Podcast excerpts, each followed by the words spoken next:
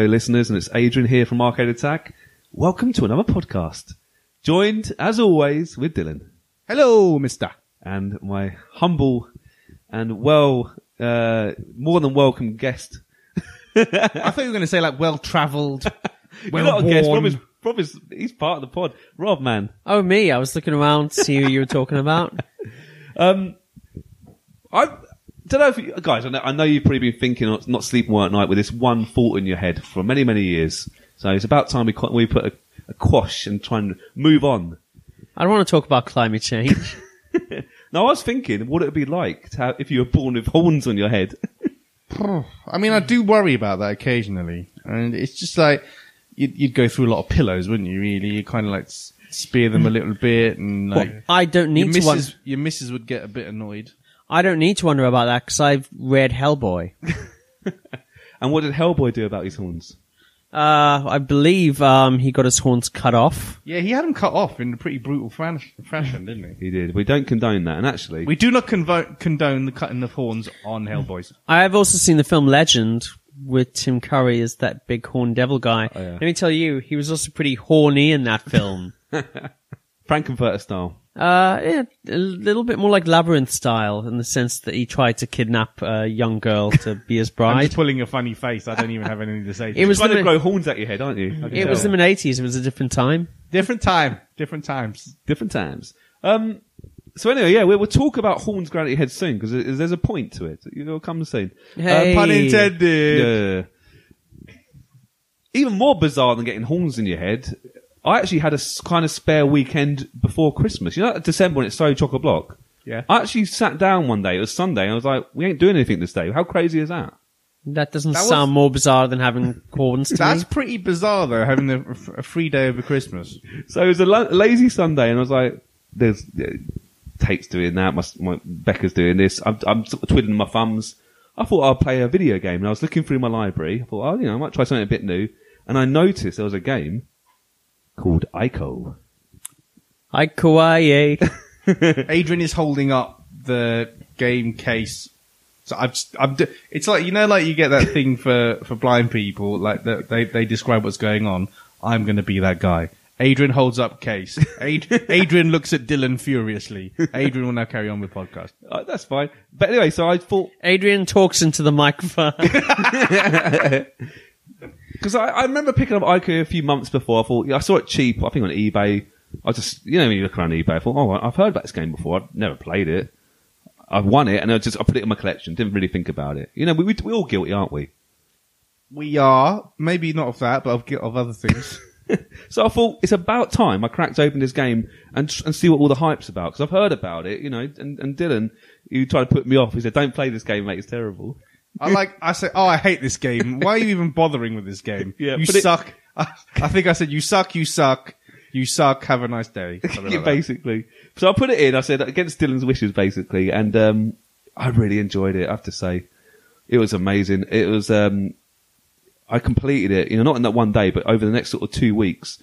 After work, I'd find an hour here, an hour there, and it, it didn't. Yeah, let's it didn't take me that long to complete it, but I found the time in between work and stuff. After Did you my- work out all the puzzles all yourself? Well, we'll come to that. so wow, Dylan. First California games, now this. Sounds like you're naught for two. Like, you know how much Adrian loves the hacky sack on California games. Me and Adrian aren't really aligning at the minute regards games, but yeah, go on. No. Um, so Ico is a game that was released in 2001 for the PlayStation 2 and later for the PlayStation 3 in 2011. Um, it's a third person action game, so action adventure game published by Sony and developed by Team Ico. It was developed by a I te- like the way that you and Rob kind of do that hang thing where you expect us to somehow miraculously know these things. well, I, I, I, feel like Samsung I just was Dylan. Dylan does that to Rob. Rob does not respond. Um, oh man, I'll Adrian carries on talking. I'll carry on talking because do you know what? When I was playing it, the first few days, I thought this is a really good game, but it, something was itching at the back of my mind. I was like, well, it just reminds me very similarly of um, Twilight Princess, the Zelda game, and I thought, ah, this game's obviously just stolen a few ideas. But it, this game was made before Twilight Princess, and we're, Ah, in we're- your face, Zelda. so I, I no, I, yeah, I have to. I apologise. I apologise to Fumito Ueda, Ueda, sorry, who made this game. It is basically, it is again. I don't want to talk too much about the Zelda links, but it's basically uh, the biggest temple in Zelda you can imagine. A huge castle, and you just need to escape that castle. Simple as that. Puzzles, um, jump in here, jump in there, and it's that. In a nutshell, that's basically it. With a couple of small aster- asterisks in the corner, which we'll talk about. Um, I've got to talk now about the legendary Fumito Ueda. Now, have you heard about this guy before? Mm, don't think so. A Big deal. He's he's only made. I mean, he's, he's worked on a few games, but he's pro- his proper name has been attached to three now. And I know Dylan's a sort of fan of Shadow of the Colossus. He's uh, this is a sort of after after looking at a playthrough. and he he's made another game called The Last Guardian, which is a PS uh, PS4 game, I believe, as well. Before he was given the sort of rights and the reins to um, make his own sort of games, and he, he originally worked for the legendary uh, Kenji Eno. Have you heard of this dude before? Sounds vaguely familiar. He's quite well regarded in, in the Sega world, and he he worked on a number of Sega games. I think one of his biggest ones was Enemy Zero, and he also worked on the survival horror series D. I don't know if you heard of the D horror. yeah, horror D games. is like um, what do you call it? It's a sequel of of Balls. Okay, ca- carry on. I mean, Do you like played- D? yeah. Dylan? So Fumito Ueda, he first got his job at Sega in 1995. Started work on a Saturn game called Enemy Zero. Like, like I said, as a, as a simple anim, I say simple anim, I can do it as, a, as an animator for the game. Um, I don't remember Enemy Zero. You, uh, uh, seen any? No, Sounds more like a Keith thing. So- Keith would know. Keith. He described his time working on this project as arduous, so he didn't particularly like it. Uh, it was behind schedule. I don't think he particularly liked even being in that particular role. And actually, Kenji Eno didn't actually believe Fumito was particularly great as a CG artist, uh, but he saw a lot of potential in him. He saw a lot of potential for his amazing concepts, designs, the kind of creativity, and he kind of sort of pushed him, saying, "Well, look, come on, mate, You- you're okay at animation, but you should be you, you- you're made for bigger things. Simply as that. Um, he then joined Sony in 1997, and he was uh, as a first-party developer, where he soon assembled a small team to work on Ico. I mean, Fumito, they must have put a lot of a lot of faith in him. Can you imagine that? Yes. Yes. Robin, Rob and Dylan looked at each other, not really knowing what to say. Then they concurred that they should say yes. I like Fumito actually because um, when I after the sort of first few days of playing Ico, I, I tweeted out, I said, "Brilliant game, love this," and I talk about some of the tweets I got. Then you had you had me tweeting you going, you you mother effer, like seriously, like get out of here. You did, and I was crying for a little bit. But then Fumito Ueda himself liked my tweet. In your face, Dylan. So I I, was mean, like- me. I mean, yeah. Um, so I want to tell you a bit more about Fumito because honestly, he's picked up a huge, huge um, legacy now. People respect him so much, which is I wouldn't say unusual, but I can't think of many people who have made free games. Only he's worked on other games before, but putting his name on free games and built up such a huge reputation. I, I wonder if you can think of any. Fumito Ueda. Maybe the guy that made Tetris. To be fair, there you go. I'll chuck that one out there. Surely he only made one game. Yeah, but that's what I'm saying. There's- In your there's not face, ma- he only made one game. I love this. So I'm Tetris gonna- did so well, there's no need for me to make any other games ever again. I don't see people doing like Ico rip-offs on mobile. In your face, Ico. Sorry. well, Sorry, sorry, Ico lovers. I'm a bit of a bit of a distraction today. I'll give sorry. you a chance to speak about your views on ICO soon, Dylan. Don't you worry. so I think I've got a few snippets from Fumito here. I think he'd done a little um, interview with IGN a few years ago, and he said he described himself as a very inc- inquisitive child, saying, "I enjoyed catching and keeping living things such as fish or birds. Other than that, I like both watching and making animation. Basically, basically, I seem to be interested in things that moved." Um, and he loved art at school. He, he commented, if I was not in the games industry, I would want to become a classical artist or regard not only games, but also anything that expresses something, be it films, novels, or manga, as forms of art. Now, again, Ico, a lot of people have, uh, same with Shadow of the Colossus and The Last Guardian, they regard these as unbelievably artistic games. I mean, people regard these games as, as art. And I don't know, what, do you have an opinion about that? Do you think games can be pieces of art? Rob and Dylan look at each other. Dylan has something to venture. They're both very, the, the two I've played, Ico and Shadow, very pretty. Very pretty. I mean, they, the, the PS2 was obviously a massive step up from the PS1. Yep. But these were probably two, maybe the two most beautiful games on the console. That is quite, that's quite a thing for, Yeah. for me to say here. Really? Yeah. Actually, Yeah. if you just look at graphics, PS2 titles. It looks so great. Like that's, I think that's, I haven't, Oh, but I haven't- like haven't looked at the play, I haven't played this, but I haven't looked at the playthroughs. I kind of, well, I'll, I'll get a onto valid- that later yeah. on, but I'll, it's, I'll pick up that point. They both don't have a great deal of color in them, but if you think about the actual settings, they're not colorful settings. This is like such uh, a cop out. a nasty. No, but it's if if this was if this castle was colorful, it wouldn't have the same impact. Same with Shadow of the Colossus. If there was if there hmm. was any color to those colossi and you know substantial color to the background, it'd look too cartoony. The whole point it's it's meant to have this kind of darkness, isn't it? Yeah. It's meant to be like the whole the whole the concept of both of them is really dark. When, when Rob But I hears mean- the story, he'll change his Rob tune. will hear the story and then he will then. He But will like, look at kind of the main character's clothing. That's meant to be red, and it just looks it looks grey. Everything he's wearing looks grey, just different shades of grey. I, I don't know. I think it's That's another me, it's limitation too, of the it looks PS2. too washed out. And anyway, to go back to what you asked before, you asked me about games being art. Yes. I think games can have artistic elements to them, but I wouldn't class them as art. I know it's going to be an unpopular viewpoint, especially in 2020, but uh, I think for me, it has to be something that's presented wholeheartedly, like wholesale, how the artist wanted them wanted it to be done. If that makes sense. No, I get it. And everyone's had their opinion.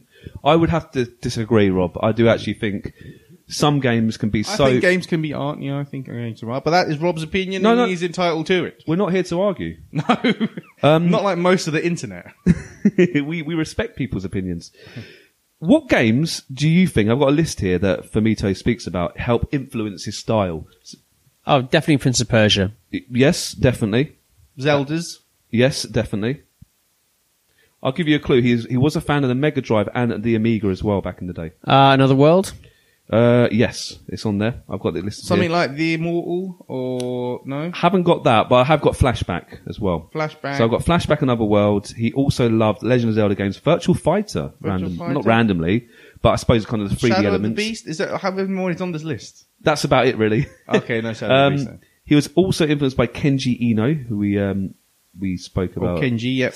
earlier. And I, I don't know if you heard about this series, Rob. I, I maybe didn't. You've heard of it. But it's a manga series called Galaxy, Galaxy Express 999. No, I'm not Nope. big on my manga. It, wa- it, apparently, it was a TV series, 1977 to 1981. So he kind of grew up on this. I think a Japanese um, space show. I, mean, I don't know much about it, truthfully. Rob and Dill look confused. Yeah, they look at Adrian. No, I'm not, I'm not confused. Just um, I don't know it. yeah. I thought I'd ask. Um, so Ueda's games are considered to have a very distinctive style. There you go. So Grey, according to Rob. Grey. well, look, which Ueda himself describes as designed by subtraction. What do you reckon that means? Subtracting all the colours.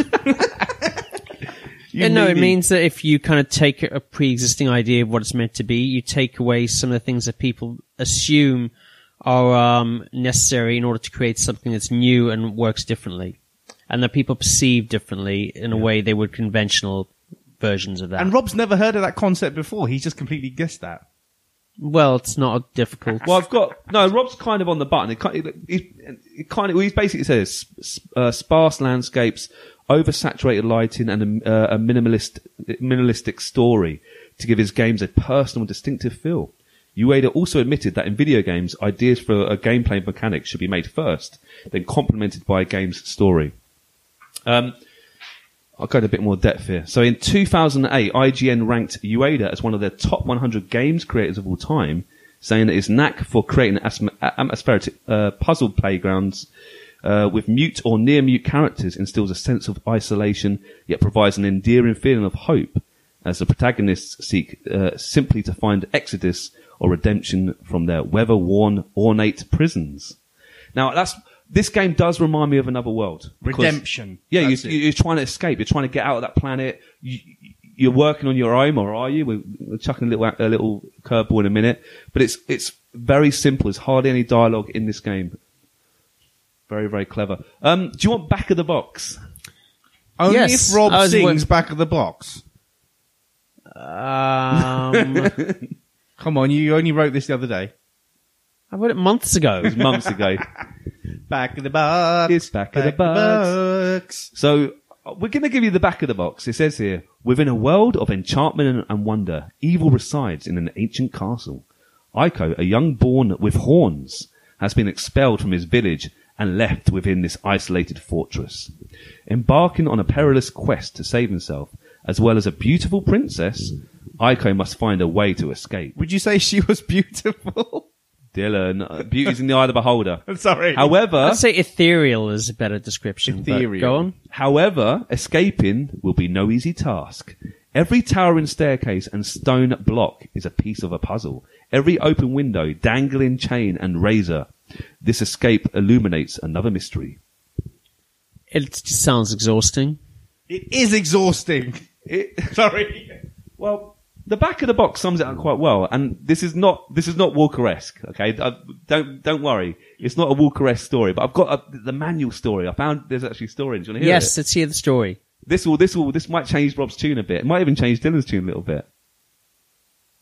Dylan looks at Adrian, not expecting to have his tune changed. Are you ready? The curse. Ico's nightmare began on the day he drew his first breath. At the moment when he was raised up to the light, a scream ran uh, out into the night, for there, in plain view, was the sign, two horns. Quite small but quite distinct, protruding from either side of the newborn infant's head. Ooh. That'd have been awful to give birth to, but go on. There was, there was But no, they were just small at that point. Uh, regardless, I think all the mums listening to this would say, oops. There were no joyous celebrations of Ico's birth, no, no proud expressions in his father's eyes. His arrival brought only suspicion and fear. The villagers had hoped against hope that the curse might skip their generation. But here was the sign, and it could not be ignored, nor could the, the plagues that struck their children or the failure of the harvest year after year. They prayed desperately for the day when the uh, tribulations would end. So all these things were Ico's fault. Or, No, we'll come to that. okay. That day, as tradition decreed, was the day of Ico's twelfth birthday. At dawn, the faceless horseman came for Ico. His family did not try to resist, nor did they weep for the loss of their child. Ico's fate had been decided long ago. Damn them. What do you reckon his fate is? To be drowned like the devil child he is. Mm, close. It's not quite this bad. Oh, It's not quite that. To be locked away in a weird castle forever. Yes. The horse. What's the point of that? Just because that's what they like to do with horn guys. It, yeah, Rob, this will explain it. The horse. will explain it, Rob. It's coming. The horseman rode deep in, into the dark, twisting forest. Although Ico did not know what his final destination was to be, he could feel his fear rising with every moment that passed. After many hours, an ancient fortress, ruin, came into view. It stood vast and foreboding against the stormy horizon. Ico could hear the sound of waves crashing against the rocky cliffs below. His heart began to pound in his chest as he searched desperately for a way to escape, but found none. His time had come. No. Ignoring his desperate cries, the horseman dragged the terrified boy through the fortress gates and into a vast stone hall. Its walls were filled with, from floor to ceiling with rows of strange stone caskets. It was at this moment that Ico realized what his fate was to be. The horsemen bundled him into a casket and, and pulled the heavy stone lid closed, shutting out the light forever. Ico was left alone in the darkness, sentenced to spend the rest of eternity in silent torment. But now fate had granted a reprieve. Ico will discover that he is not alone in this mysterious place. A young game, uh, girl, sorry, a young girl named Yorda has been held captive in the fort in the fortress, consumed by loneliness and sorrow. Not to be conf- not to be confused with Yoda. No, not to be confused with Yoda. Uh, yeah, confused not, Dylan. Um, with Ico's encouragement, she will begin to have hope once more. However, they will quickly discover that the entire castle is a prison, a fortress from which escape will not be easy. Shadowy spirits emerge from gloomy corners, desperate to drag Yorda back into the darkness. Every twisting staircase, creaking door, and towering pillar is part of a larger puzzle. Each torch and shaft of light only serves to illuminate another mystery. But together, if the pair persevere, they will sh- surely find a way out, a way back to the light. So, like, is Yorda a ghost woman? It's never explicitly explained, but Yorda and Ico seem to be in slightly different um, beings. Okay, I- Freaks. The freaks. put the freaks together in the castle. Shut the door. and they like sitting on these random sofas that just kind of appear around the game. Yeah, the, the random sofas are extremely useful. They're the save points. Uh-huh. Put that in your typewriter and Yeah. smoke that. yeah. Don't need no ink ribbon for those. yeah. Look, that's basically the story. I like it. Um, you're a small boy with horns. You're basically sacrificed. You're chucked away, and the intro is quite good actually. I like the intro. It's again, there's not much speech. You're, you're chucked in this tomb, and for you, an earthquake, it, it kind of you're kind of encased in this kind of um, tomb, and an earthquake makes you tumble to the floor. You get knocked out. You wake up, and very very soon you realise that Yorda. She's in like this massive bird cage. So you have to, you, you basically, uh, hanging up above, above the ceiling. You jump on it swings down, you both escape, and that's where the, the, the, the, game properly starts. Love it. Um, I, I love those sort of games where the intro you can kind of play, if that makes sense. So before you get to Yorda, you kind of work around, play around, jumping around a little bit. Uh, it, it's a good tutorial. I like, I like that until I played The Last of Us. Everyone at home who's played that played will, it. will know why I don't like that. No spoilers. Carry on. No, no spoilers. I don't want to, now obviously Ico, I'm going to, I will say some spoilers today, so I, I'm sorry, but it is an old game. Mm-hmm. You know, it's, uh, if you want to play the game, I do recommend it, obviously. So, so now if you want, if you don't want the spoilers, turn this off now. well, yeah, I'm going to Go and play it and then come back. I'll- I, I think whenever you're going to do a spoiler, you should go wow, wow, so it- people have a few seconds to uh, plug their ears or fast forward. maybe, or we could just, yeah, we can copy or and could paste. just say there's some spoilers coming. yeah, or I could just say it and say, sorry, whoops, spoiler alert, my bad. Um, you find out quite soon that Yorda had, had been imprisoned by an, the evil queen. I can't remember what the queen's name is.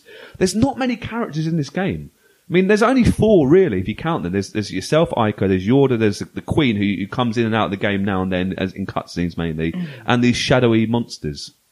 That's it. That's it. That it's simple, and in a way, I respect the game for that. It's so it doesn't try too hard, and I, you know, I love Zelda games. Okay, Zelda games are a commitment. You have to level up, get this new weapon, inventory here, do this, do that.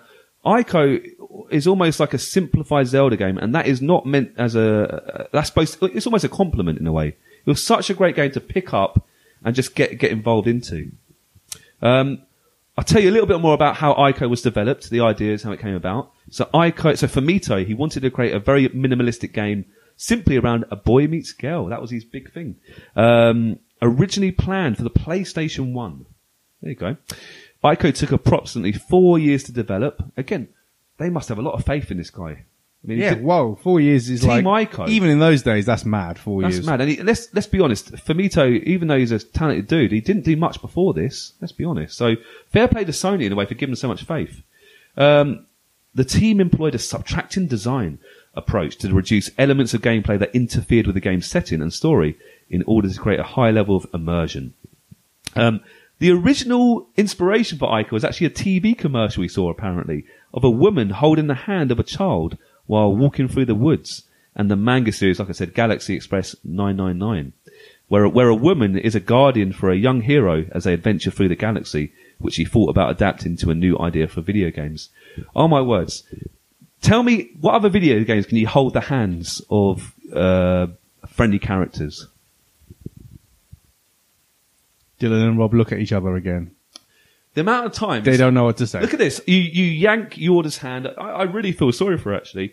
Um, Yeah, because she can't run as fast as Ico. No, you know, I- Yorda's slower. She's not. She can't jump as well. She's a, she's skittish. Want with you know, for a better word, she she's scared quite often, and she goes ah. ah," And she, but there's you can't talk to each other. You, you you don't understand each other. You don't. You, You, can't- you don't speak the same language. No. So, like all of her stuff, you get these weird symbols come on the so screen. you don't go hey. You do little grunts and stuff, and then she goes blip blop blip. basically, yeah, that's it. And the way you got to almost communicate is almost through force. I don't like saying it, but you drag her. It's like, follow me, come this way. Mm. You know, you, and you go, and she jumps over chasms. You've got to pick her up. Absolutely incredible. Um, Useless bloody women, eh, Adrian? um, I love this. Apparently, um, there were three aesthetics, three, three design things, or, or almost rules that, that um, Fumito wanted to, to have in this game, and he didn't want to ever lose sight of. So, number one, he wanted to make a game that would be different from others in the genre. There you go. Number two, feature an aesthetic style that would be consistently artistic, and number three, play out in an imaginary yet realistic setting. And I think uh, I think the castle looks like um, it can be. Uh, what do you reckon the castle scene? I think it it does have kind of old fashioned British castles about it. But it's got weird, hard to explain torches. It's almost got some.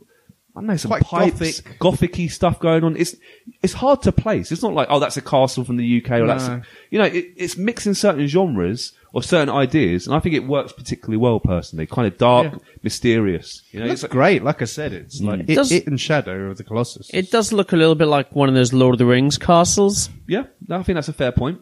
So outside of the kind of our universe, a bit slightly. Dungeons and Dragonsy I haven't really played that. because you play it with your mind. Anyway, sorry, s- tangent. One reason why this game didn't do particularly well, or well, one reason they think this game didn't do particularly well originally, especially in the US, was the screen. Okay, the graphics I think are amazing, and we'll talk more in a minute about it. Our hmm. views on it. I think the graphics are incredible, but when you play the game, there's no health bar. There's no points. There's no mm-hmm. infantry. There's nothing going on. It's literally the game. And when that was transcribed in magazines, it almost looked a bit too plain. Mm-hmm. So the game does not do justice with, with just solid pictures, I believe. You've got to almost see it in your eyes. Would, would that detract you from the, the game if you didn't, you know, if you saw this in the magazine? Not consciously, but maybe subconsciously, my mind would go, eh, Yeah. looks a I bit wanted it unfinished. At the time. I wanted it at the time because I was when when I first got the PS2, I was quite into story driven things. You know, I wanted Silent Hill 2, I wanted Code Veronica, I wanted sort of story driven. I wasn't too bothered about having points and a life gauge and da da da da da. So this and Shadow of the Colossus did did appeal, but I suppose there would have been a large chunk of the market that would have been, oh, how do I rack up a high score on this? Or where's my heart thing? Yeah. How did how did you like? Because you can die on this, can't you? If you die, uh, if you die, And how do you know whether I've forgotten? How how do you know when you're near death on this? you don't. You, you literally you only die if you fall off a cliff or or Uh, spirity things kill no. you. The spirit thing is actually they can't kill you. They can kill Yorda. They can kill you. They suck her. If they grab her, they can suck her into a sort of black hole. It, Yeah. it appears in the ground. And if she's in there too long, you can pull her out, which Yeah. is amazing animation, by the way, where they pull her out. Yeah. But if, if she's in it too long, game over. Yeah. So the game can finish if you die from a height, um, or if, if she if she dies, She gets, like, if Yorda killed gets by those captured, guys, yeah. yeah. Or if you spoiler alert get killed at the end by the final boss, Oh. the only boss. There's one boss in the game. I'm, I'm sure One you can boss. guess who it is. Um, gameplay. I'll, I'll, I'll let Dylan chip in later with the gameplay. Yeah. I know he's got a few views, but for me personally, for me personally, I loved it. Okay, so it, it reminded me a little bit of Sleepwalker in the sense that you always have to. In most games, you're worrying about yourself, aren't you? Yeah. But in this game, you've always got to keep Yord in the background. You can't leave her on her own too long. Shadowy monsters can pop up from almost nowhere, and you've got to take her with you. If you go to different rooms, if you go to a different room, for example, and she's left in a sort of diff- uh, a different room, that's when that's when trouble starts. So you always have to take her with you. So I love the idea, and it, in a way, it could, it could sound almost like, oh, that's annoying. I've always got to keep an eye on this person. Oh, here we go again. But it just added so much to the story. Like I'm looking at, I've got to work this puzzle out, but I've got to take you all here first. So you really have to use your brain. And again, with the puzzles we can talk about a bit later as well. But I, I think it's amazing. Okay. And Yorda, she's not, she, does bring some, some stuff to the table as well. Do you remember the special powers she has, Dylan? Uh, she can zap things, can't she? What she's she lights up places. She lights up places. There's certain platforms that she can help move, like almost That's like it. She can move certain things and with her open doors. mind. You can open doors. Yeah. And, uh, yeah. Um, but like like we said earlier, she's not as good at jumping. She's not as fast as you. So sometimes to get her up to a high level, you got to sort of jump up yourself and, and pull your hand down. Mm. Oh, I don't know. The um, animation of that is incredible. Okay, it's, it's amazing. Um, yeah. So, uh, you, yeah, it does remind me from Buddy from Another World and Sleepwalker, and that's a bit of a weird um, thing to, to link it to. And the whitish glow um, around Yorda, it's obviously doesn't quite belong uh, with you, if that makes sense. You're, you're different beings, and you, you Oh, you sound like the evil queen talking. I do, I do a little bit, but, But she's- you, you know, there's a good person. She's a good person. You're a good person. You But she is ethereal, isn't it? So it's just like, Yeah. just like kind of like other plane, other dimension kind of lady. yeah, hundred percent. That sounds Um, like quite a good chat line, doesn't it? Like you're an you're an other dimension kind of lady. I'll give you a drink. In the game, like I said, there's shadow monsters that appear. They, now they're quite scary looking. Okay, and but but it does annoy me a little bit. There's only one real type of enemy. There's, there's two types of shadowy monsters. One's a kind of small little ball on the floor, but most of them these kind of human-esque shadowy monsters. And if they knock you down, I mean, Ico, he's he's not got a good chin in boxing. He's knocked down for a long time. No, he's got like an Amir Khan kind of chin, isn't basically. he? Really? So if you're knocked down, they've the, the shadow monsters have got a good chance of grabbing Yorda, flying her over, and, and taking it into your pit. You've got to be quick. Um, you start the game with a stick. You can progress to slightly more advanced weapons.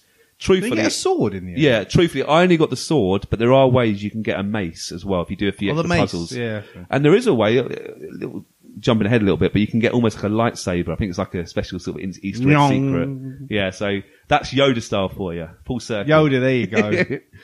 Um, so basically, yeah, protecting, rescuing Yorda is one of the main primary gameplay elements of Ico.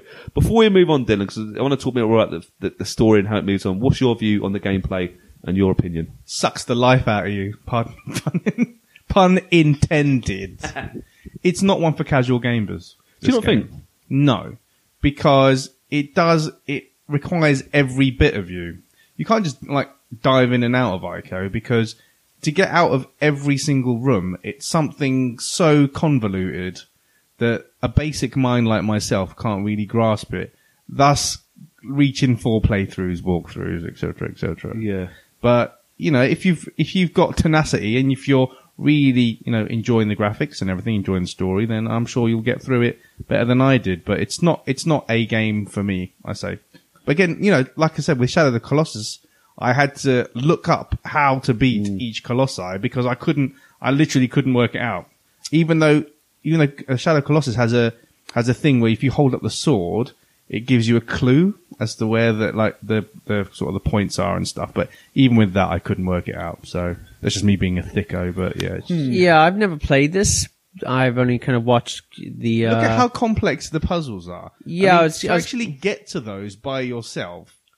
I mean, I'm going to preface this by saying that uh, while I can listen to all kinds of obscure music and I can happily what sit through like a three and a, a three hour film that moves at a snail's pace where nothing happens, I think my taste in games is pretty much the exact opposite. I like it to be ac- arcadey, action packed, fast moving, and this just looks. I I know I'm going to sound cretinous saying this, but it looks really boring. I'm not a fan of like games with lots of puzzles, especially ones where you have to lead other people around. Hmm. Look, I, this game, like I said, it reminds me of a Zelda game, and you know how much I love those games. So hmm. it, it kind of Really? makes You've never then. mentioned it before. You never mentioned Zelda, then, right? And yeah, I'm used to moving blocks around. I'm used, you know, some of the puzzles literally. could- Something like this one that we're watching now, so we're sort of watching the walkthrough as, Yeah. we're, as, as we're chatting, is uh, over a pressure pad, isn't it? Yeah, Block you've got- over yeah. a pressure pad. Something like that, okay, I can just about grasp. But like pulling random blocks, like jumping up to little things, like shield won't move from certain points, and you're like, why the hell won't you move? And you're like, ah, it just it got, oh, Wow. just, it's so frustrating. I got a funny feeling that if you'd have picked this up when it first came out, the graphics would have just sucked you in. Now, when you look at the graphics, obviously, they're, they're by today's standards, they're basic, aren't they? It's still a pretty game. I still think it looks great. To be fair, it's still a pretty game, but technically, you know, it's full of rough edges. I mean, it doesn't, you know, it doesn't. I'm not sure whether it. Uh, Yeah, kind it's- of it does and it doesn't at the same time. I Do you know I'm what? It's, have to- it's yeah. coming back to the syndicate thing when we were talking about syndicate a while back. Like it's all every bit looks the same, Yeah. more or less. Like it's all kind of the same color, and I don't know. I, I'm just not a fan. Ah, but see, if Ico had put in more color, it well, I think it would have looked worse. Hmm. It's, it's just a whole lot of contradictions. I'm like everything I speak about Ico is just a big old contradiction. Would it have made it play any worse?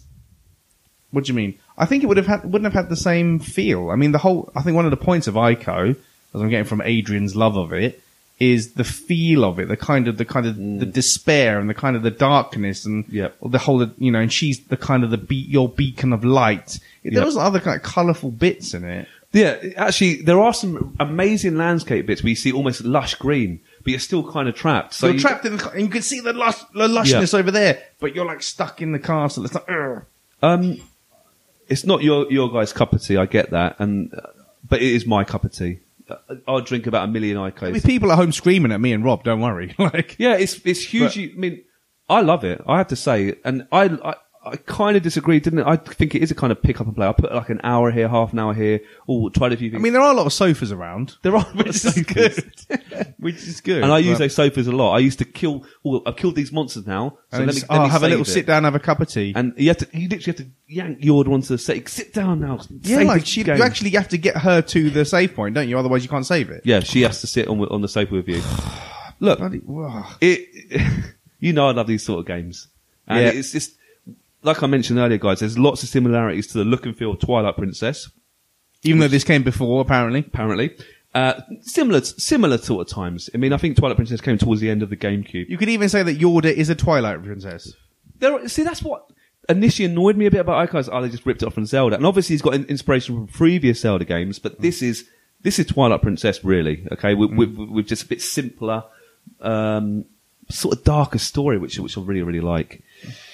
Right, I want to talk about. This is a bit of a spoiler now. There's about three quarters into the game. I think I forced Dylan to watch it earlier. You Oh. think? Oh my words! There's two big gates basically, and you've got a. There's two sort of areas of the castle. You open this area, one gate opens. You do lots of puzzles. The other gate opens, and you see the bridge, and you can escape, and you you can take your. We've done it. We've escaped, and you take your on the bridge. She keeps on falling over, bruv, though. I know, I'm like- Wait, the time is not on your side. She keeps on falling over. Well, there's there's no time limits to this game. There is no time limit, but there is that kind of spence, sense of I need to finish. There's foreboding. You got to get out of there quickly. got to escape the queen. But then, oh man, I don't like this bit. You, you, you, you can pull her about halfway over the bridge and all of a sudden she keeps falling on the floor and something, something, then all of a sudden the bridge, th- these lightning bolts come up, they electrocute her, the bridge starts dragging, you know, you're, you're at one side of the bridge and she's on the other. You jump over there to rescue her and then the queen turns up No, Queen. And there's a darkness, there's dark shadow that goes over, and basically, you find out relatively soon that the queen is going to use Yorda as a sort of vessel. She's going to use her for to get her youth back, basically. So Yorda has to stay in the castle. And what's really interesting, this is a bit where I, Rob, you might prefer actually. Basically, you're hanging onto the bridge, and, and as soon as the queen comes and the shadow goes over Yorda's fingers, you fall to the, the ground. I'm like, wow, is this game over? What's happened?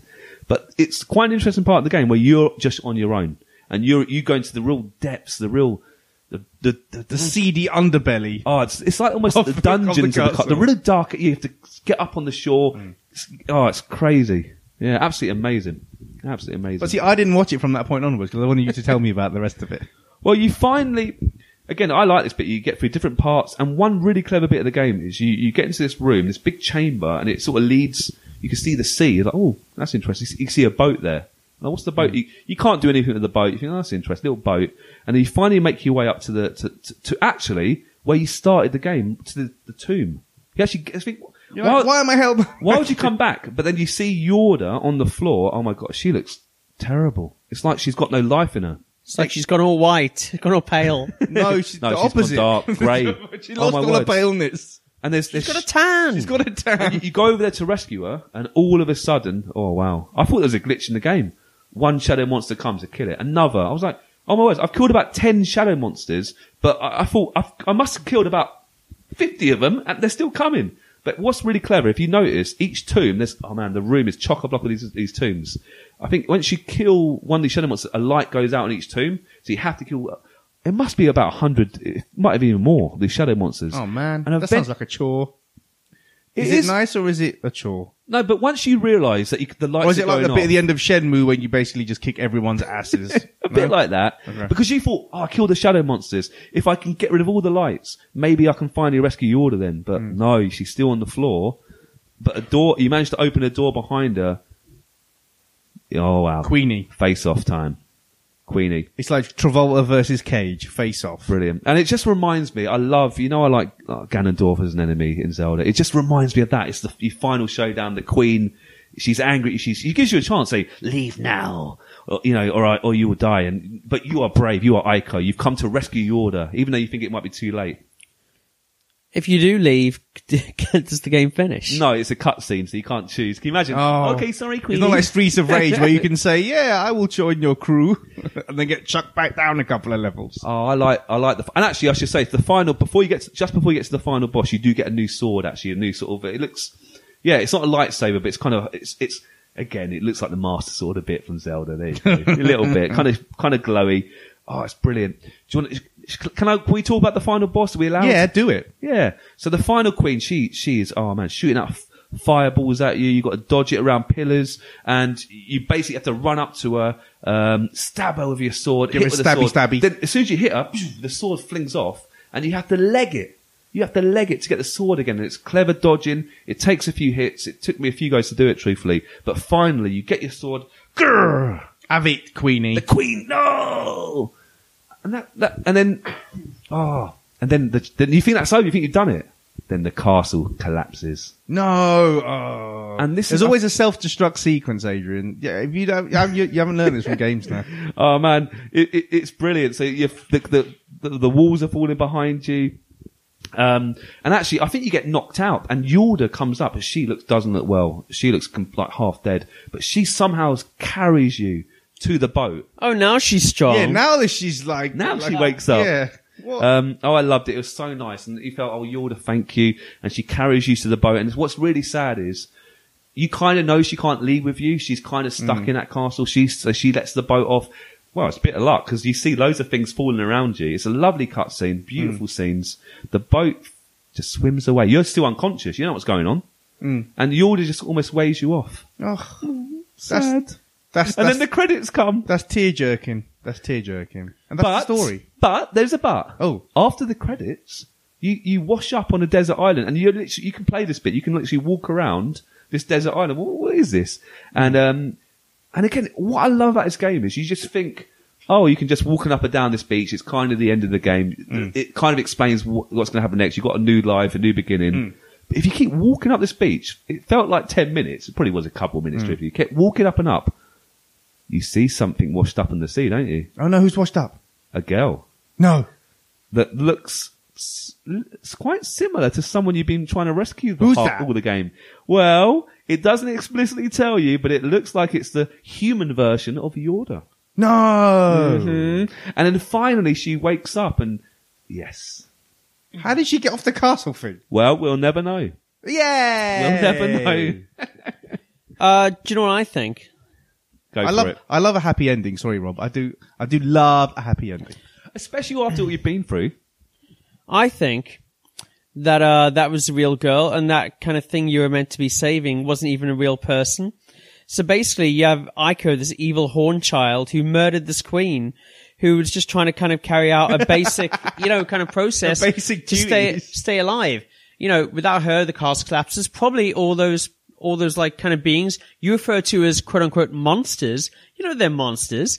How dare you make that assumption? They might just about- be kitchen hands or something. The the shadow monsters you find out kind of were people like you who were put in the tombs. You see, Oh. she's keeping all of them alive, giving them eternal life, and evil I like how Ico Rob's trying to kills the queen, and what for nothing? Like that ghost kind of being dies anyway, Ico, and the, what a and bugger. like the girl was on the island all the time. There's lots of people wagging their fingers now. They're shaking. They've, we've made a lot of people angry on their drives home now. Sorry, guys. Yeah, because it's hey, it's it's. Um, I would love to hear Fumito's opinion about your story, Rob. Whether you nailed it, you could be the first person. I prefer Adrian's version of the, of the story.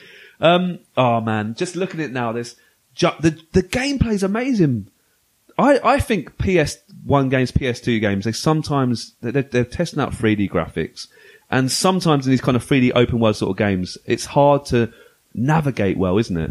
Mm-hmm. It, it? The camera swings around. Personally, I had no trouble. I, it was never like, oh, I meant to go left. It kind of went a weird angle. It's so the camera is pretty good in It this. is actually. spot on, mate. You know the ca- the game. You, you always if you make a bad jump, it's on you. It's not the game's fault. It's not bad No. camera angles. And I like how in certain sort of, um, if you're near something that looks pretty, it will kind of swing round so you can kind of see everything and it, cause you can control it yourself, can't you? A little bit with the, with the, with the right analog A little stick. bit, yeah. But then it like, the way it kind of like swings around, it's very pretty and, it's very clever how it does it. Yeah, some of the lands, like there's a lovely windmill. We're just looking at that. It's Mm. absolutely incredible. Like windmills, they've got huge pillars, castles.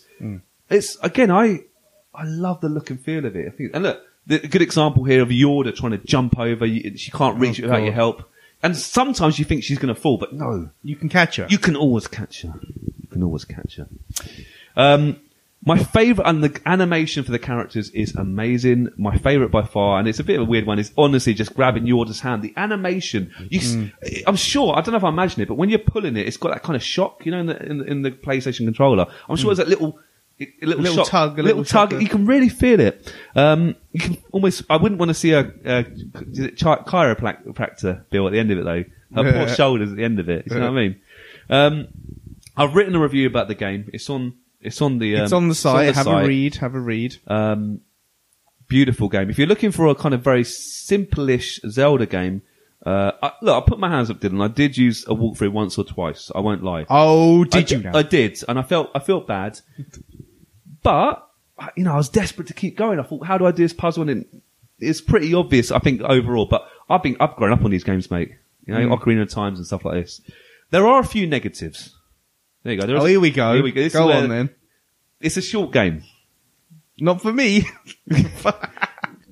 That There you go. The what that that negative that you have is not a negative for me because I'm too I, stupid to play. I complete. It it keeps a record of how long it took me. I think it took me about eight hours to complete. I think the average sort of gameplay is about six to eight hours. I Mm. didn't want to rush it. I wanted to take my time, try and work out the puzzles myself Mm. most of the time, truthfully. Uh, but you can. It's quite a short game in the grand, grand scheme of things. Mm. Um, the fighting in the game is relatively simplistic. It's literally Swish, swish, swish swish. left, swish right. You know, you, can jump around with your sword a bit, but it's not too much. There's not many different action buttons for your swords and weapons. Um, but that's about the neg- the only negatives I can find, really. Didn't you get a bit bored, like seeing the princess being grabbed every five minutes and having to do the same thing over and over? No, um, I'll tell you why I did it, uh, uh, Rob, because the, the, the shadow monsters, I know they come up, it looks like they come up very often, but it, if you get rid of them, they're gone in that stage forever. Does that make sense? So it's not like they keep coming back and if, it, they don't come as often as you may realize. And it, it, doesn't get, if they kept coming all the time or, I hate respawning in games. yeah, if games. they kept respawning, it would get annoying. But I think they've just about got it right, personally. Just about. Do you want some trivia about the game? Love a bit of trivia. We love the trivia. Uh, oh, look at this. Look at the cover. Look at this. Gorgeous. Uh, it, it's a it's a nice cover for the ca- the game. Love it. It's like nice and it's a nice little setting and it's a nice like you know nicely drawn. It was Looks almost like the background of a Show it to Salvador Rob, Dali 'cause painting. in the uh, well, the original artwork, which I think was actually done for Ico. I think it was done by Fumito himself. He was an artist a bit as well. I don't quite be I'm not compl- completely sure, but I think he did it. It was inspired by quite a famous surrealist painter called Giorgio de Chirico, um, and he's got. s- I've been looking at. He's got a famous picture of a of a lighthouse. I love that kind of muted artwork. It's I find it incredible personally. It's really up my alley. Um, like I said, it was originally supposed to be for a PlayStation, but development was halted and then continued for the PS2. Um, yeah, um, the European limited edition version has a double cardboard sleeve case and contains four postcard-sized art cards. I haven't got those. I've got that, but not the cards. Someone's Oh, had those enough. away.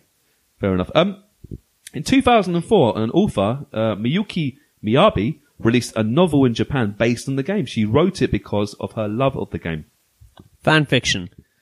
I haven't. I don't know if it's well, di- Rob. I don't know how big it is. I'm not sure if it's like a proper Could legit. be could be bigger than fan fiction. We, Yeah. we don't know. We don't know. um, But that is what it is, literally.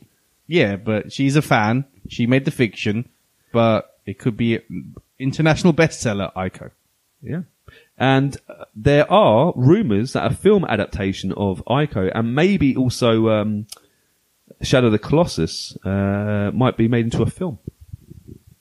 which I would watch. I don't know if I would watch that.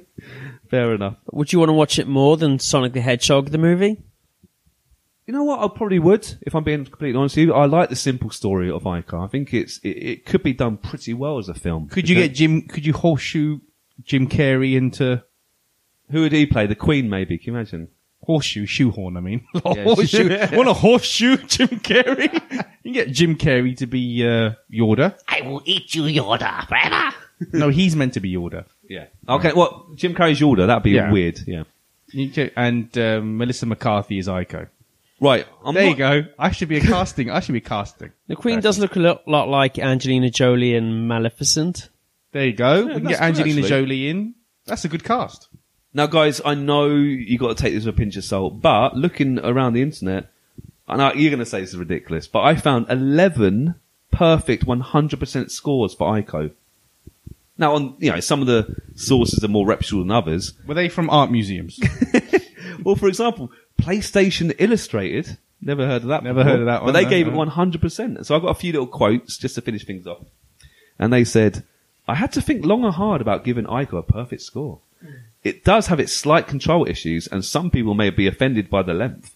But in the end, Ico is the most brilliant experience I've had on the PS2, and perhaps the most brilliant adventure game I've ever played.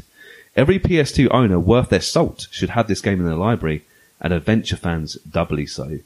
Being immersed in the world of Ico and Yorda is like How nothing much, else. How much salt is a person worth? And when you surface at the end, you'll probably find yourself thinking about the game more than any other you've played. And that's a fantastically good sign. Put short, Ico is simply amazing. Hey, I, I agree. I think when, when you, when you find yourself on that shore and you finally see that, that washed up woman on the beach, a lot goes through your head. You think, ah, yes. Is it, is it, is this the happy ending on one? Kind of, yes. I'm still standing by my interpretation. Well, maybe. I like Adrian's mm. interpretation. Maybe Rob's P- trying to sour sour the. the I mean, goodness here. you guys probably think like Daniel's a hero of Karate Kid. Well, it's, no, it's obviously. Johnny is the hero Johnny. of Karate Kid. Of course That's what he you is. think. I met Johnny, haven't I? I met him.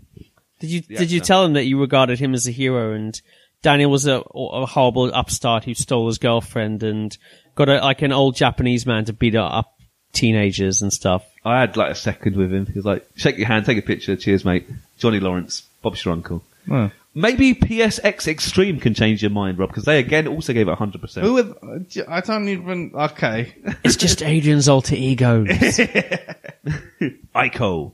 Remember those, or ICO, there you go. Remember those three letters for the rest of your gaming life.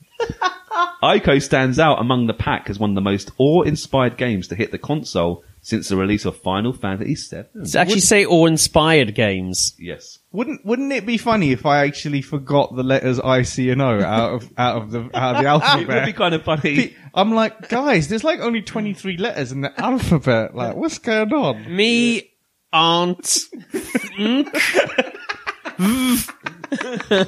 we can't, we can't speak so good. le- S M R T. Well, the the unbelievably gorgeous visuals that feature a level of detail never quite seen in a game before are beyond words. Describing something as beautiful as Ico is hard to do. Ico is hands down the best adventure puzzle game uh, of our time.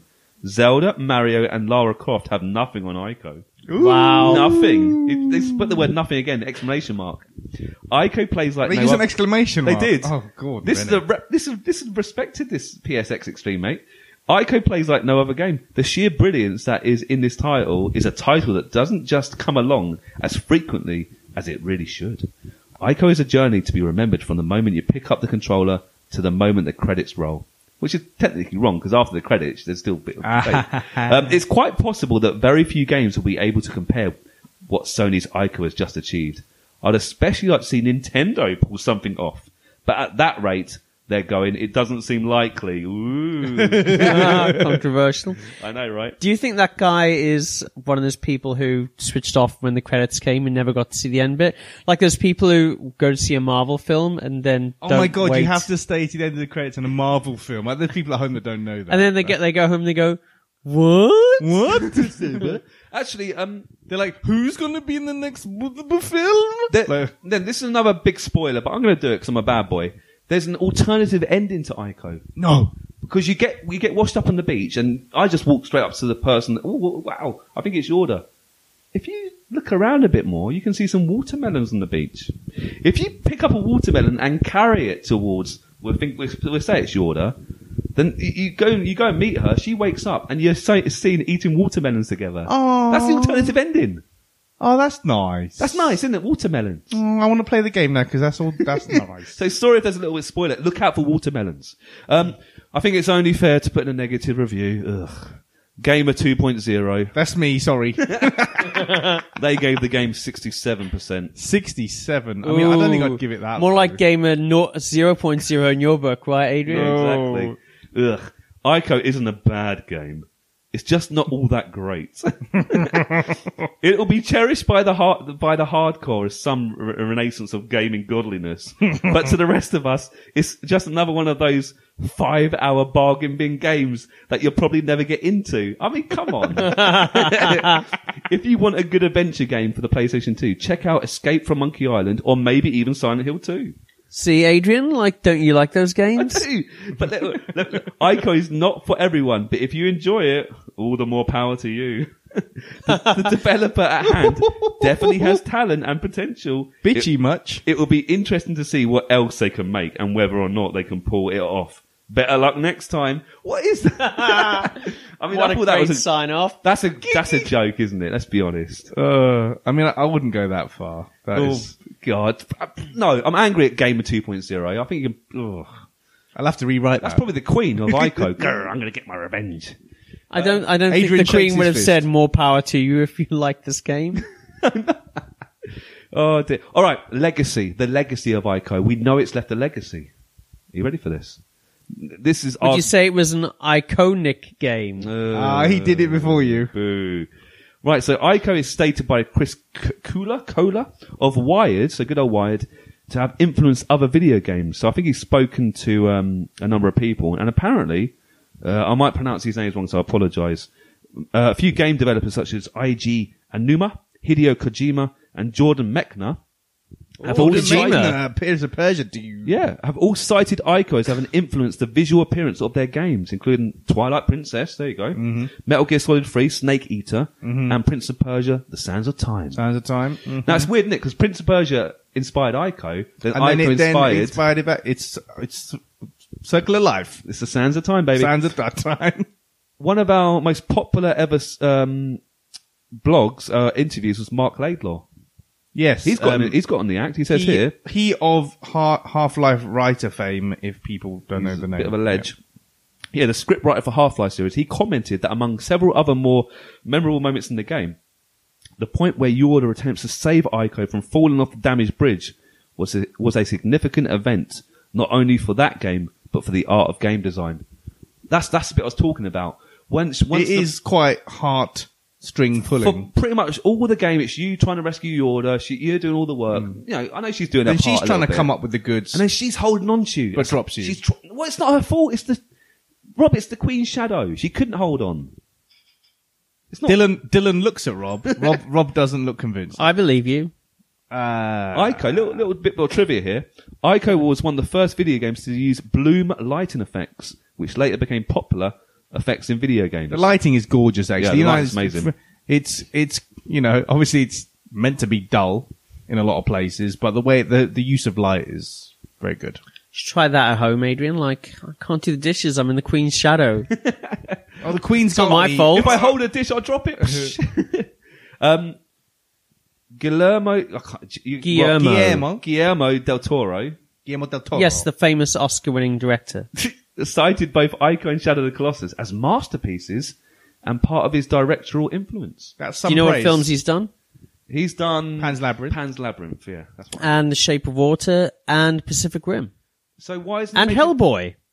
He And did Hellboy. Oh, it swings and roundabouts. A circle of life swings and roundabouts. full circle? Um, this is one of my favourite facts. Well, it's not even a fact; it's more of a just a bit of trivia. Wow, you tell me We're just me. in a massive Venn diagram right now. yeah, Jonny Greenwood. We know Jonny Greenwood. Radiohead. He And many soundtrack albums. he considers of his top ten video games, Ico might be the best one. What? So what a nerd. Nerd. Johnny, if, hey, we're Johnny nerds. Greenwood, mate. Just saying. now, Do you say Ico is the Radiohead of games? yes, I would. For Only- some, for only some, cool not people for get many. HD remaster. So Ico, along with Shadow of the Colossus, received high definition remasters for the PS3 that was released worldwide in 2011. Uh, improved graphics. Um, they would they'd have slightly they'd include the support for stereoscopic 3D and PlayStation trophies, but nothing too much extra added apparently. Um, I, I might, might check out the PS3 one because yeah, Yeah. the, the PS2 graphics by PS2 standards are gorgeous. yes, But but they're still a bit grainy. Let's be honest. and it's not it's even hard to get a decent picture out of a PS2 these days. So It's neon, neon impossible. I will look at getting that potentially. Could be cheap as I think get a double pack, dude. Get a double pack. Boom! It's all about double pack. You know, I'm, I'm, I'm you know me and my double packs. After playing Ico, um, I've ordered, but it hasn't came come yet. Shadow of the Colossus, so I might do a follow up pod.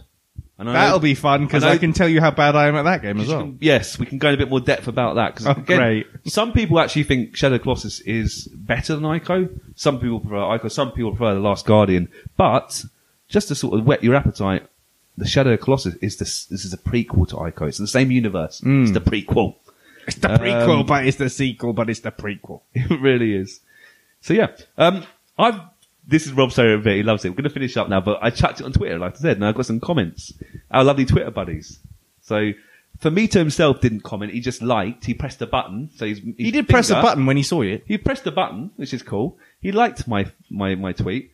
But Orange Caution, Yeah, Orange Caution. Yeah, Twitter, at mate. Orange Caution, he says, brilliant game that defined what a game could be. I honestly consider it to be a work of art, and I've nothing but love for it. The follow-up, Shadow Colossus, is even better, and honestly in my top uh, five ever. Okay. Anthony uh, Durso, Oh yeah. Um, good, good. Well, he's a member of He's a member of AA, the- AA basically. crew, really. It's a real classic, Adriano. I think he also did Shadow the Colossus. He did. um, Mike, who made who made Fallen, who's making Fallen City Brawl. Yes. he's very also very, featured on Arcade Attack. we, we, we, he's always uh, tweeting stuff about us. Love it. Ico is a wonderful game. I think my favourite of these three uh, Fumito Ueda classics, the PS3 remaster of Ico is excellent too. I'd welcome very much a PS4 remake along the lines of the recent Shadow of the Colossus because you can get that on the PS4 as well now. Apparently, Yeah, they they remastered it for the PS3, but then they remade it because there's clearly a lot of fans of it, so they remade it on the PS4. Derek Dash. This is gonna Derek Dash, This is hello, gonna, Derek. This is Yeah. gonna chuck a few cats amongst the pigeons. Hi, he buddy. says never played it. Well done, mate. Th- Thanks for chipping in. I have Shadow of the Colossus on PS4, still in the wrapping. never played it. um, yeah. Take it out the wrapping. Go on, Take mate. out the wrapping, go Derek. Come on. I love it. It's like when you kind of read, when you read like a review of like a new band and like a newspaper website, there'll always be like some old boss at the fo- at like at the top, and there'll be one word comment. Who? Who? No. Also, when there's Amazon questions on Amazon, you can ask questions. Say, can this? Can can you do? Does this work on this? And someone says, not sure, mate. Sorry. And why would you reply with that? oh, That's fine. Andy Endine. Andy boy. and Dean, big fan of the show and big fan of us. Beautiful game, one of the PSC's finest. Short and sharp, from Andy. There you go, mate. You're, you're, you're pretty much featured every week now, Andy. Yeah. Item Shop DX, he says, you may wish to look into the surrealist artist who inspired much of the style. And he gave me a Wikipedia link, so I did, and I told you about that crazy artist. I forget his name now. Cheers, but- bud. Yeah, there you go. I did look it up. Um, uh, Ryan McCla- McClunsky, he's got a, a blue tick next to his name. Wow, so he's a verified person. So he says, one of my fave games ever. It's verified. Yeah, verified. Royston. I loved Ico. The relief when you got to a sofa. You know, yeah. After a long day's work, you want to get to a sofa, mate. Also, it demands a second playthrough. If you don't know why, I won't spoil it. Now, I, I've heard rumours that if you play a second playthrough, you play it again, you can understand Yorda's, uh, when Yorda speaks, there's like hieroglyphics on the board. You, she, you can understand them more. I think there's a few extra sort of Easter eggs thrown in, but I'm not totally sure. Maybe I'll play it again. You never know. Do it, but I mean, you clearly love the game, so why don't you just play it again? Jeff, good old Jeff at Jeff Say Hi said, I adore Shadow of the Colossus and The Last Guardian. Hi, Jeff. But Ico is my absolute favourite of the three, a genuine classic. William Roberts, one I have but still yet to get around to playing. Also on a demo which I have played. Like the style, so might eventually get playing it, time permitting. Oh god, mate, you need a lot of time for this. And the final few, uh, Dravalon Seek. I'm a huge fan of Shadow of the Colossus, Icon, and Last Guardian, and he done a kind of laughing face, bit odd. Uh, J Town. Maybe he's like an evil laugh. I am the Witcher. um, J Town. He says Ico is a great game. Absolutely love the atmosphere. Docs said my favourite game. K Stone. It's an excellent game, no doubt about it. But I was much more into their spiritual spiritual sequel, Shadow of the Colossus. That was a stunning game, I thought. And the last Twitter uh, thing from T James one two says this was one of the first video games I ever played, and it set my preferences for immersive atmospheres in video games. Still a favourite to this day. At this point, I'd like to remind everyone that I'm not on social media and any abuse you send to the arcade attack uh, to Twitter well, like account will not be seen by me. I mean, that's good. I mean, I can screenshot all abuse and, and send it to Rob, so that's fine. Um, we're not, we're not, we're not strangers to a bit of Twitter abuse, so that's No, fine. Been there, done that. Feel free to sling it our way. I mean, what you know, what I, I will, I will give you my little roundup on ICO. yeah. Here we go. Uh, it looks fantastic. I mean, obviously by PS2 standards, I think it is. It and Shadow of the Colossus are the two best looking games on it. It you have to persist. I mean, if you if you're a bit of a blackguard and you just you pick up a walkthrough, actually those old walkthroughs that used to be on those notepad documents, remember them? Yes. Pick up one of those, read it as you're playing it, you know, and then you can just like smash it out. But otherwise, if you if you enjoy trying to you know, wandering around for ages sometimes. In fact, even that first bit when you're in the tomb, it took me ages to work out um, the door that kind of like clunks down, like how to get that up. It just like it took me a- forever. I just haven't got that kind of thinking power. So if you have that kind of thinking power, perfect. It's good for that type of gamer. If you're like me and Rob and you prefer the kind of like the arcadey kind of jump into it kind of thing, probably not your cup of tea. But yeah. Do you reckon that's a reason why you're not really into Zelda games as well? Then, do you reckon that's one- Yeah. yeah, Yeah. fair dues. Rob, have you got any final thoughts before we wrap up? No, day? I'll leave you to uh, put a cap on it. Um, I think it's worth playing. It's a game I had never I've seen before. I've, I've kind of heard about it before. I never really, you know, you know, played it. For, well, in 2019, guys, I pl- completed in 2019. Still thought it was beautiful. Still think it holds up unbelievably well. It's um, I'm desperate to play his other games. So for me, don't you worry, mate. I'm, I'm going to try it. Shadow of the Colossus soon, and I've heard great things. So guys, if you want a game that's Zelda-ish, minimalistic, but really effective and quite quite pulls in the heartstrings a bit, check out Ico. Thanks for listening to today's podcast. We really hope you enjoyed it. If you want to get in touch regarding this week's episode or anything else, you can tweet us at Arcade Attack UK, at Keith Barlow 82 and at arcade underscore Adriano. We're also on Facebook at facebook.com slash arcade attack UK. Please check out our website at arcadeattack.co.uk for lots of retro gaming goodness, interviews, reviews, features, top 10s, etc. And you can also find all our previous podcasts there. Our podcasts are available to stream from the website and are available to download for free from Stitcher, Podbean and iTunes, where you can also leave us a review and a rating, which we would really, really appreciate. So, until next time, take care and we'll speak to you soon.